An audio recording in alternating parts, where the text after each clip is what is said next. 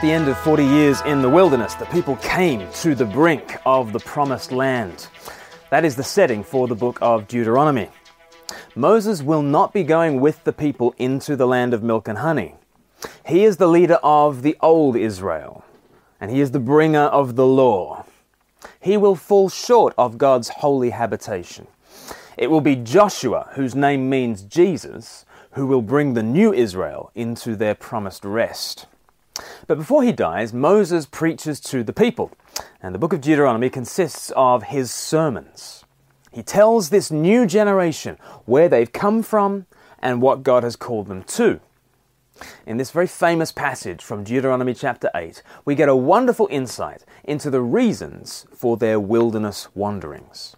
As we've seen before, we too are a wilderness people. We too have been saved out of slavery and we await our entrance into the promised rest. So, what is the Lord doing in our wilderness time? As Moses looks back on Israel's experience, he will tell us the reasons behind our wilderness years. Listen to uh, Deuteronomy chapter 8 from verse 2. Moses says, Remember how the Lord your God led you all the way in the wilderness these 40 years to get these verbs to humble and test you in order to know what was in your heart, whether or not you would keep his commands. He humbled you, causing you to hunger, and then feeding you with manna, which neither you nor your ancestors had known, to teach you that man does not live on bread alone, but on every word that comes from the mouth of the Lord. These are such precious words. Let's, let's consider those verbs uh, that Moses gives us in those two verses. First of all, it is the Lord your God who led you. The first verb, led. We must remember that the Lord is still guiding his people. Though he judged them for their unbelief, he did not abandon them. Even under the Lord's chastening and discipline, the people still have his presence. He still leads them. They need to know that. Secondly, not only did the Lord, does the Lord our God lead us, he humbles us. That's the second verb. The Lord your God humbled you. This verb is repeated in verse 2 and verse 3 of chapter 8. It's not pleasant to be humbled. It's a word that can sometimes be translated as afflicted. Sometimes it's associated with bruising, with violation, with oppression, with bringing calamity upon someone. And here the Bible says that the Lord leads us through the wilderness to humble us. This will be painful. So, why will He put us through this? Well, thirdly, He doesn't just lead or humble us. Thirdly, the Lord our God wants to know what is in our hearts. The Lord wants a heart to heart with us. And a wilderness is a place where our hearts are revealed. Of course, what comes out is not usually very nice. But as they say, better out than in. Fourthly, the Lord our God causes us to hunger. That's our fourth verb, caused to hunger. This is a fearful truth. The Lord causes his people to hunger. This is what wilderness times are for.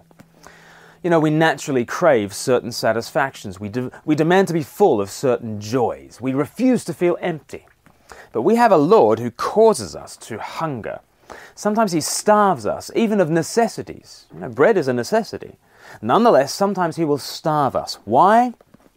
Well, the final two verbs provide the answer. The Lord your God feeds you. The Lord your God feeds you. The Lord's ultimate will is not to famish you, but to feed you. He only starves us in order to provide us with something even better. In this case, it's manna, bread not baked with human hands, the bread of angels.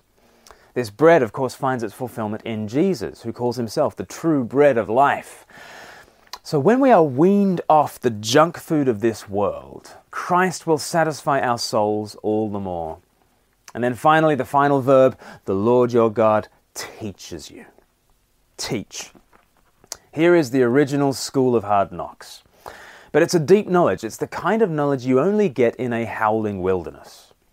The people are to know that there are more basic necessities than bread for the starving. We need the Lord more than we need food, and the wilderness time schools us in that truth. In the wilderness, humbled and hungry, every word from the mouth of the Lord becomes precious because we don't really have anything else. We're not in Egypt anymore. We don't have those securities. Everything now is about dependence. We depend on daily bread, daily water, daily guidance. All we have is the Lord Jesus who is with us. All we have is his promise of a future.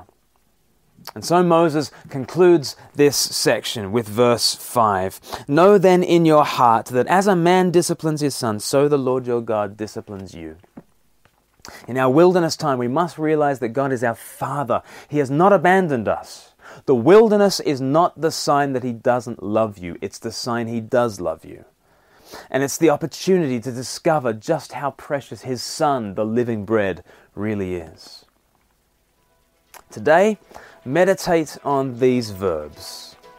Go back to Deuteronomy chapter 8, read through those verses, verses 2 and 3, and consider how these verbs apply to your own wilderness time.